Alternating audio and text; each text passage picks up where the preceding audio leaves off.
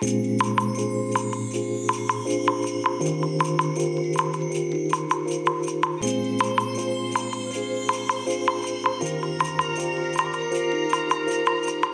い、おはようございます。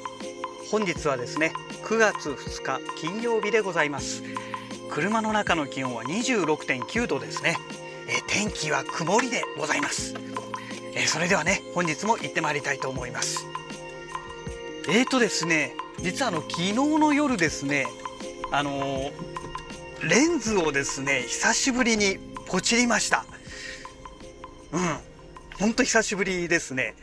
でですね、まあ、何のレンズをポチったのかと言いますと、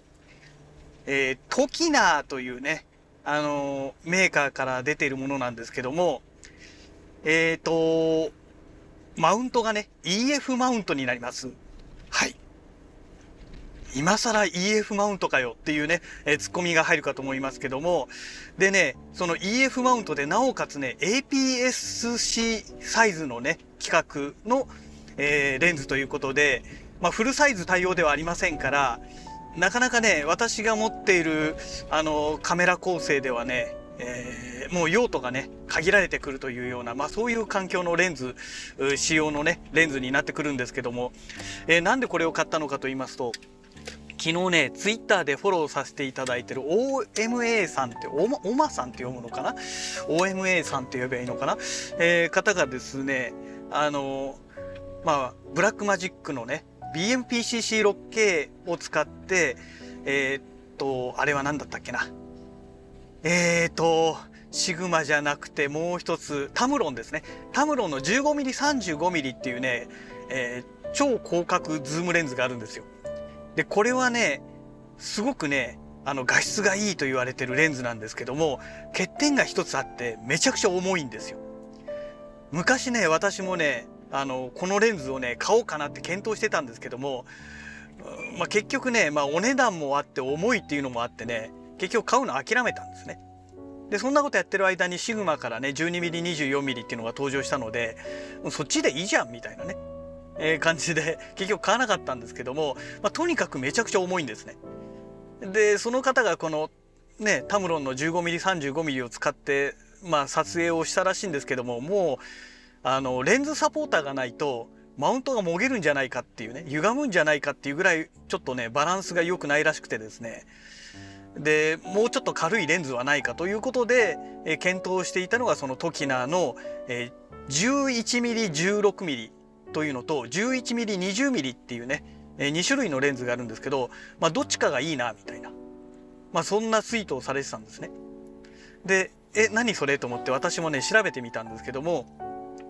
そしたらね、まあ、あの、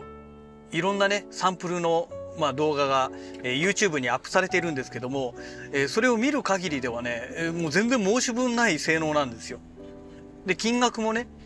えっ、と、今ですと Amazon でね、5万ギリギリ切るぐらいなんですよ。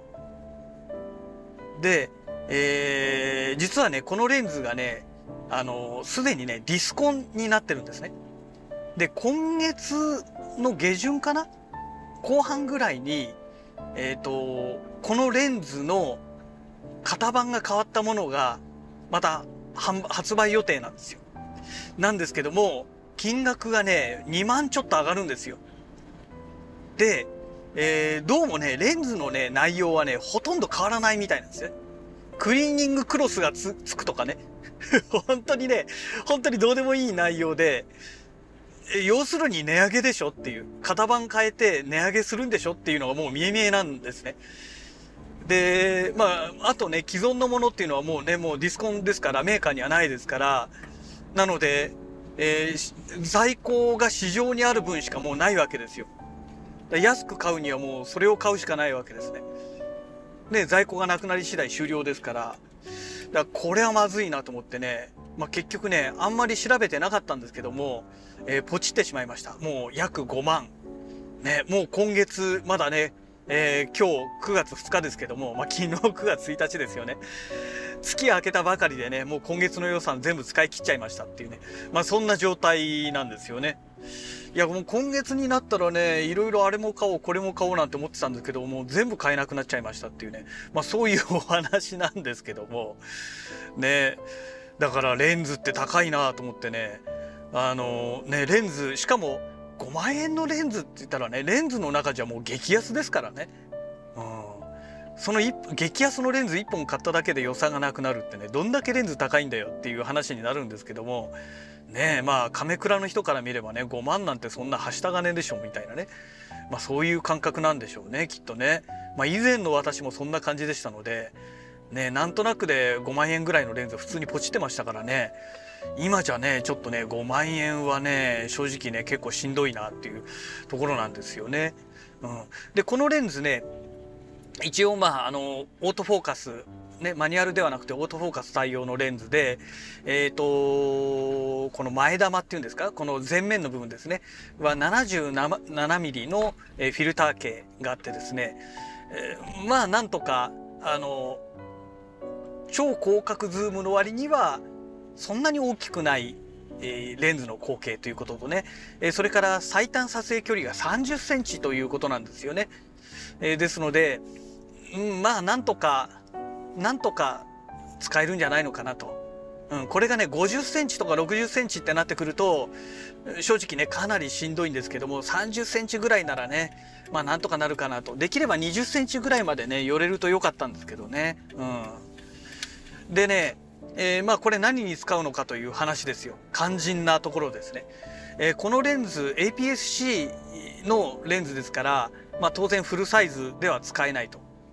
まあ、今現在私ねもうフルサイズ対応のカメラって実は持ってないんですよね。えーと、一番大きいのがまあラージサイズフルサイズを飛び越えたラージサイズの、ね、富士フイルムの、えー、GFX100S、なんですけど、まあ、これには当然ねもう絶対使えないと。当たり前ですけどね。でまあ要は目的はねブラックマジックの BMPCC6K プロ。これがね APS-C サイズで EF マウントなので、まあ、これに使う目的で買ったんですけどもまあねマウントアダプター使えばねあの α6400 でも使えますし、えー、なおかつあの GH6 とかね、えー、それから、えー、OM1 でも使えるわけですよ。で特にこのマイクロフォーサーズのカメラであればあのフォーカルフォーカルレディウサーマウントアダプターっていうのをね私持ってますので、えー、これを使うことによってですね0.71倍になるわけですよ。で明るさもね若干明るくなるんですね。でこの 11mm16mm というレンズはね F2.8 なんですね開放値がね。ですので多分ね F2 ぐらいまで明るくなるんじゃないのかなと思うんですけども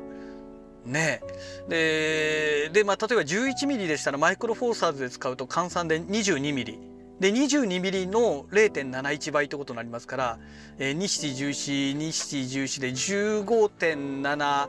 あ15点だから約16ミリぐらいですかね。うん。16ミリ相当ぐらいのレンズで、えー、使えるようになると。マイクロフォーサーズでね。かなかなかいいですよねこのフォーカルレデューサーマウントアダプター使うことによってねあのなかなか使えるレンズになってくるかなと、